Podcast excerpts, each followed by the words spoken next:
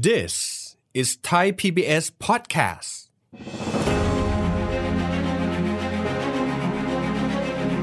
ทุกมิติชีวิตล้วนแต่มีความเสี่ยงนะครับ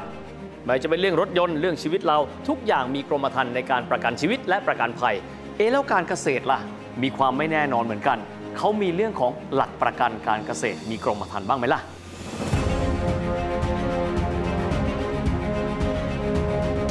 ทีนี้จะเลือกว่าจะเป็นกรมธรรม์ใด เพื่อครอบคลุมความเสี่ยงของเราให้เต็มที่และเหมาะสมกับตัวเราที่สุด ก็ต้องไปศึกษาแล้วครับว่าเงื่อนไขต่างๆ ในกรมธรรม์นั้นๆ จะมีลักษณะมีรายละเอียดเป็นอย่างไร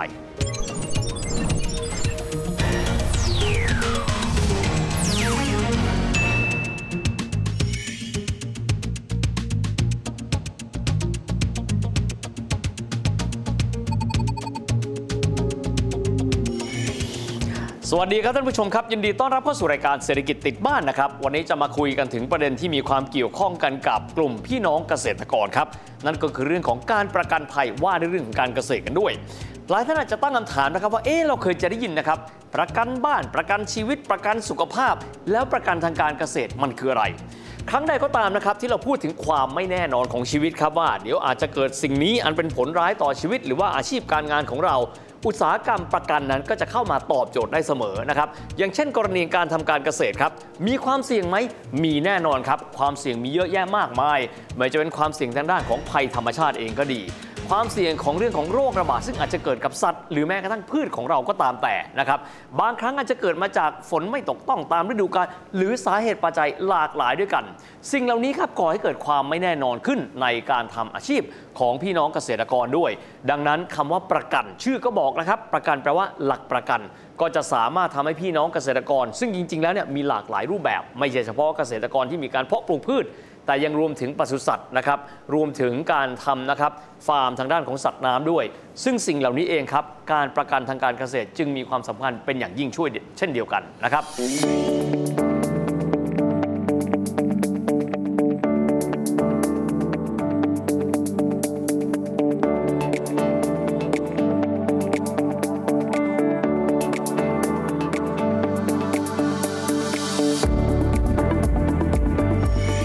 มาดูกันก่อนเลยนะครับว่าคำว่าเกษตรเอ๊ะท่านอาจจะถามว่าเกษตรเองก็จะมีอยู่หลากหลายประเภทนะครับ เช่น เราเป็นชาวนาอันนี้ปลูกข้าวมา เราทำสวนทุเรียนเอ๊ะนี้เกี่ยวข้องหรือเปล่า เราเป็นทำการปศุสัตว์เรียกว่าเกษตรหรือเปล่า เราเลี้ยงหม่อนไหมนะครับบางทีเรามีการทำฟาร์มกุ้งนากุ้งแบบนี้ ทั้งหมดนี้ถ้าเกิดว่าเป็นนิยามนะครับของกระทรวงเกษตรและสหกรณ์แล้วเนี่ยก็ถือว่าเป็นพี่น้องเกษตรกรด้วยกันทั้งหมดทั้งสิ้น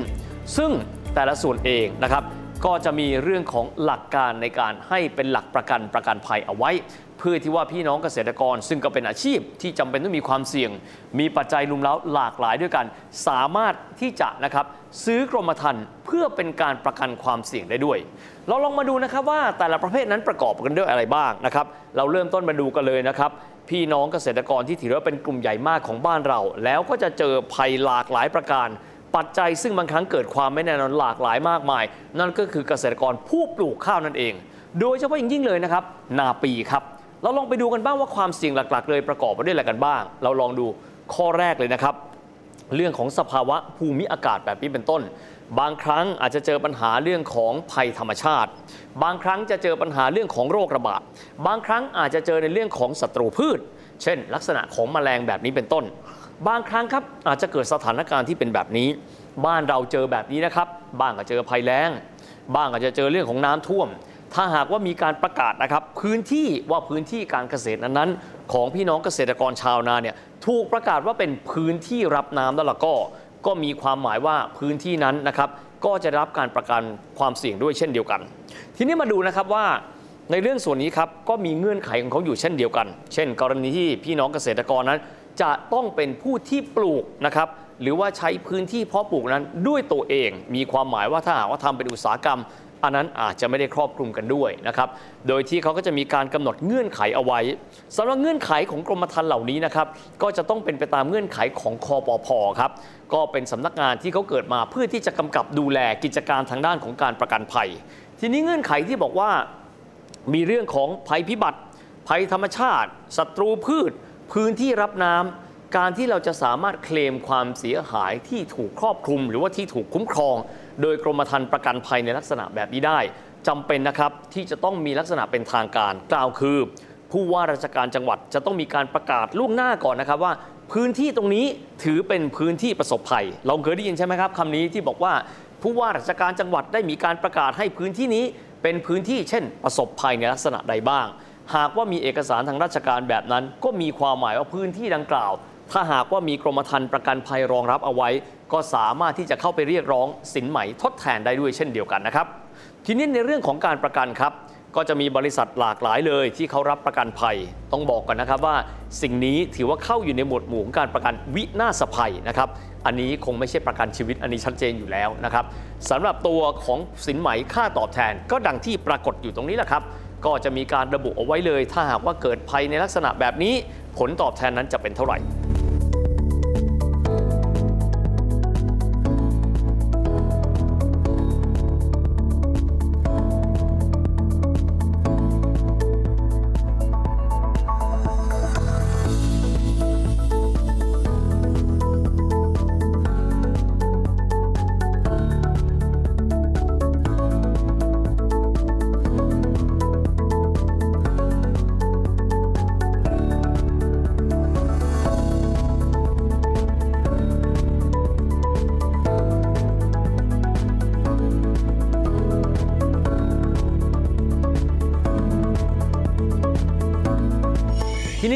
อีกส่วนหนึ่งเลยนะครับ ซึ่งถือว่าเป็นที่นิยมพอสมควรเลย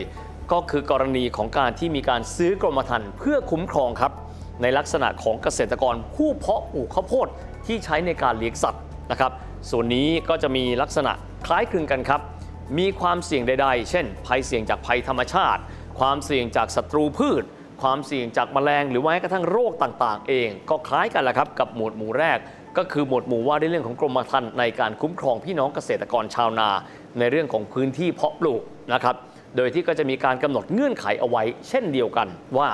ความสูญเสียหรือความเสียหายลักษณะนั้นลักษณะนี้ซึ่งเกิดจากความไม่แน่นอนนั้นเนี่ยจะมีสินไหมในการทดแทนนั้นเป็นเท่าไหร่กันบ้าง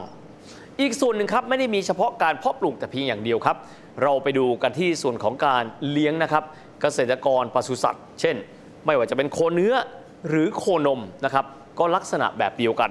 เพราะว่าการเลี้ยงสัตว์เองก็มีความเสี่ยงอยู่หลากหลายด้วยกันนะครับไม่จะเป็นความเสี่ยงของโรค เราคงเคยได้ยินนะครับ โรคปากเท้าเปื่อย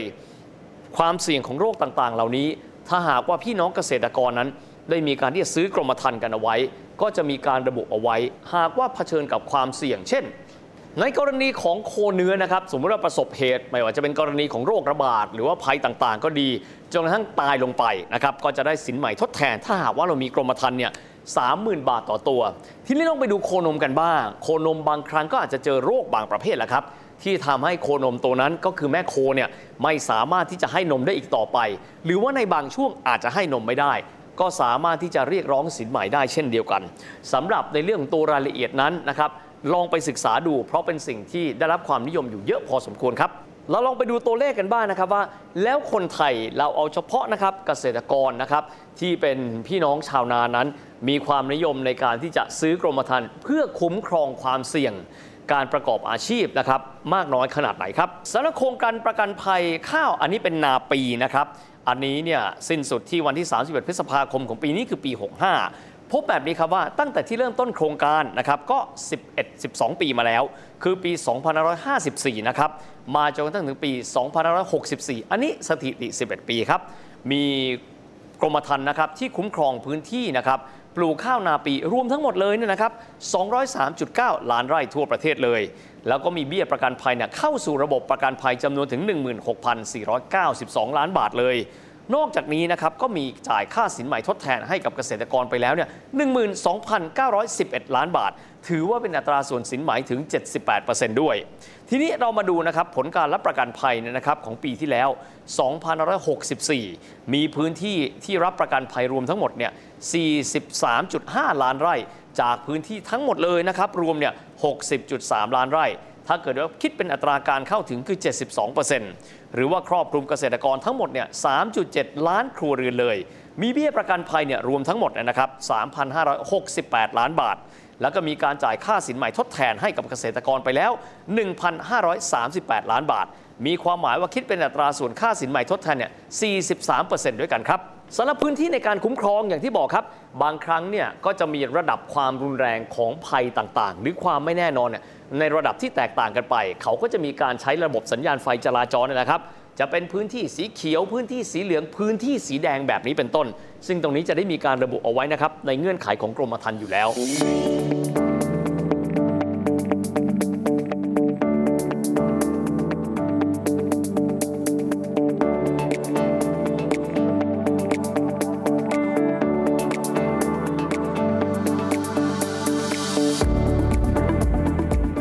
เวลาที่เราดูบ้านเราแต่เพียงอย่างเดียวเราอาจจะไม่เห็นภาพนะครับ เราลองไปดูนะครับว่า เอ๊ะเราประเทศไหนเอ่ย ที่เขาเนี่ยผลักดันนะครับให้เกษตรกรของเขาเนี่ยซื้อกรมธรรม์เพื่อเป็นการลดความเสี่ยง อันอาจจะเกิดจากภัยในลักษณะต่างๆ ที่จะเกิดขึ้นกับพี่น้องเกษตรกรในหลากหลายประเภทด้วยกันนะครับ ถ้าหากว่าเราไปดูเม็ดเงินนะครับที่ซื้อเยอะที่สุดเลยครับ แน่นอนต้องไปดูที่ประเทศที่มีขนาดเศรษฐกิจที่ใหญ่ที่สุดในโลก นั่นก็คือสหรัฐอเมริกา อันนั้นครองแชมป์ครับ ก็คือพี่น้องเกษตรกรของเขาเนี่ยจะมีการซื้อกรมธรรม์เพื่อคุ้มครองธุรกิจหรือว่ากิจการของเขาก็คือม่ว่าจะเป็นการเพาะปลูกก็ดี การเลี้ยงปศุสัตว์หรือว่าการทำฟาร์มสัตว์น้ำก็ดีนะครับรวมถึงการเลี้ยงหม่อนไหม รวมทั้งหมดอันนี้มาเป็นอันดับหนึ่งเลย แต่ว่าอีกหนึ่งประเทศนี้น่าสนใจมากเลย ก็คือประเทศที่มีขนาดเศรษฐกิจใหญ่ที่สุดเป็นอันดับที่ 2 ของโลก นั่นก็คือสาธารณรัฐประชาชนจีนแหละครับ โดยที่พวกเขานะครับมีการซื้อกรมธรรม์เนี่ยมากมายมหาศาลเป็นเงินนะครับถึงกว่า 50,000 ล้านหยวนด้วยกัน เราลองคำนวณเป็นเงินไทยกันดูก็คูณ 5 เข้าไปแหละครับ ประมาณ 270,000 กว่าล้านบาทด้วยกัน ที่เขาใช้เงินในการซื้อกรมธรรม์เหล่านี้ แต่ข้อน่าสนใจอย่างหนึ่งของจีนครับ ก็คือเวลาที่เขาซื้อไปแล้วครับ ภาครัฐเองจะเป็นผู้ที่จะจ่ายเงินค่ากรมธรรม์ให้กับเกษตรกร 80%เกษตรกรนั้นใช้จ่ายเงิน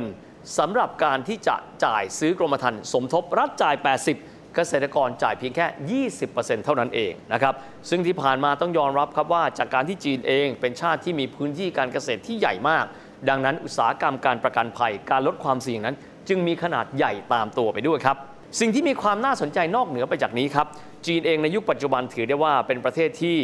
มีความสามารถในเรื่องของการใช้ปัญญาประดิษฐ์ ในเรื่องของเทคโนโลยี ในเรื่องของอัลกอริทึมดังนั้นวิธีการในการที่พวกเขาจะมีการประเมินความเสี่ยง รวมถึงการคำนวณนะครับคณิตศาสตร์ประกันภัย ว่าพื้นที่ต่างๆ เหล่านี้ควรที่จะได้รับความคุ้มครองเท่าไหร่ สินใหม่ทดแทนควรจะเป็นเท่าไหร่ เขาใช้เทคโนโลยีครับ นั่นคือข้อมูลไม่ว่าจะเป็นเรื่องของ Big Data ก็ดี ข้อมูลต่างๆนะครับในการที่จะเป็นประการประมวลสารสนเทศ ในการที่จะคำนวณข้อมูลออกมาว่า Big Data ที่ส่งมานั้นนะครับ จะนำไปสู่ตัวเลขการประกันภัย รวมถึงการดูนะครับว่าความสุ่มเสี่ยงของแต่ละปีแต่ละปีที่มีการซื้อประกันภัยนั้นเนี่ยจะมีความเป็นไปได้ในเรื่องของความเสี่ยงนั้นมากน้อยขนาดไหน ด้วยการเอาเทคโนโลยีสารสนเทศเหล่านี้เข้ามาครับก็จึงทำให้อุตสาหกรรมการประกันภัยเกษตรในประเทศจีนนั้น ถือได้ว่าค่อนข้างจะเติบโต และสามารถบริหารจัดการได้อย่างมีประสิทธิภาพด้วย เพราะท้ายที่สุดแล้วครับ สิ่งที่ทำให้ทุกอย่างมีความแม่นยำมากขึ้น ก็คือการนำเอาข้อมูลเหล่านั้นเข้ามาประกอบเพื่อเป็นประโยชน์ต่ออุตสาหกรรม ไม่ว่าจะเป็นอุตสาหกรรมการเกษตร อุตสาหกรรมการประกันภัยการเกษตรด้วยสารบ้านเราเองต้องยอมรับนะครับว่าในยุคปัจจุบันนี้เนี่ยเราเองนะครับก็จะมีเรื่องของ AI Big Data นะครับเราจะมีเรื่องของ Smart Farmer สิ่งต่างๆ เหล่านี้ทำให้เรามีข้อมูลจำนวนไม่น้อยทีเดียว ในการที่จะเอาข้อมูลเหล่านี้มาประมวลผลทำให้เราสามารถพอประมาณการได้ ว่าปีนี้อาจมีความสุ่มเสี่ยงประเภทใดเกิดขึ้นบ้าง ความเสี่ยงในแต่ละพื้นที่ ในแต่ละเกษตรกรรม ในแต่ละแขนง จะมีลักษณะเป็นอย่างไร ดังนั้นในเรื่องของการประกันภัยก็สามารถที่จะเชื่อมต่อและเห็นภาพของการให้การคุ้มครองที่มีความชัดเจนมากขึ้นด้วย และทั้งหมดนี้นะครับก็คือรายการของเรานะครับเศรษฐกิจติดบ้านในวันนี้ทำให้พวกท่านนั้นได้สามารถเข้าใจได้นะครับว่า เรื่องของการให้หลักประกันกับพี่น้องเกษตรกรในหลากหลายแขนง ไม่ใช่แต่เพียงเพาะปลูก แต่กลุ่มที่มีปศุสัตว์ก็ดี กลุ่มที่ปลูกมอนไหมก็ดี การที่เลี้ยงสัตว์น้ำก็ดี สามารถที่จะมีหลักประกันเบื้องหลังได้ และสิ่งนั้นก็คือเรื่องของการประกันภัย ว่าในเรื่องของการทำการเกษตร ซึ่งถือได้ว่าได้รับความนิยมไม่น้อยทีเดียวในระยะหลังครับ ท้ายที่สุดต้องยอมรับนะครับว่าเพราะโลกนี้ไม่มีอะไรแน่นอน ดังนั้นแม้กระทั่งอาชีพการเกษตร ก็ไม่พ้นเรื่องของความไม่แน่นอน การมีหลักประกันถือเป็นสิ่งที่จะสามารถทำให้ทุกคนนั้นมีหลังพิงกันได้ สำหรับวันนี้เวลาของรายการก็หมดลงแล้วนะครับ และพบกันใหม่โอกาสหน้าสำหรับวันนี้ สวัสดีครับ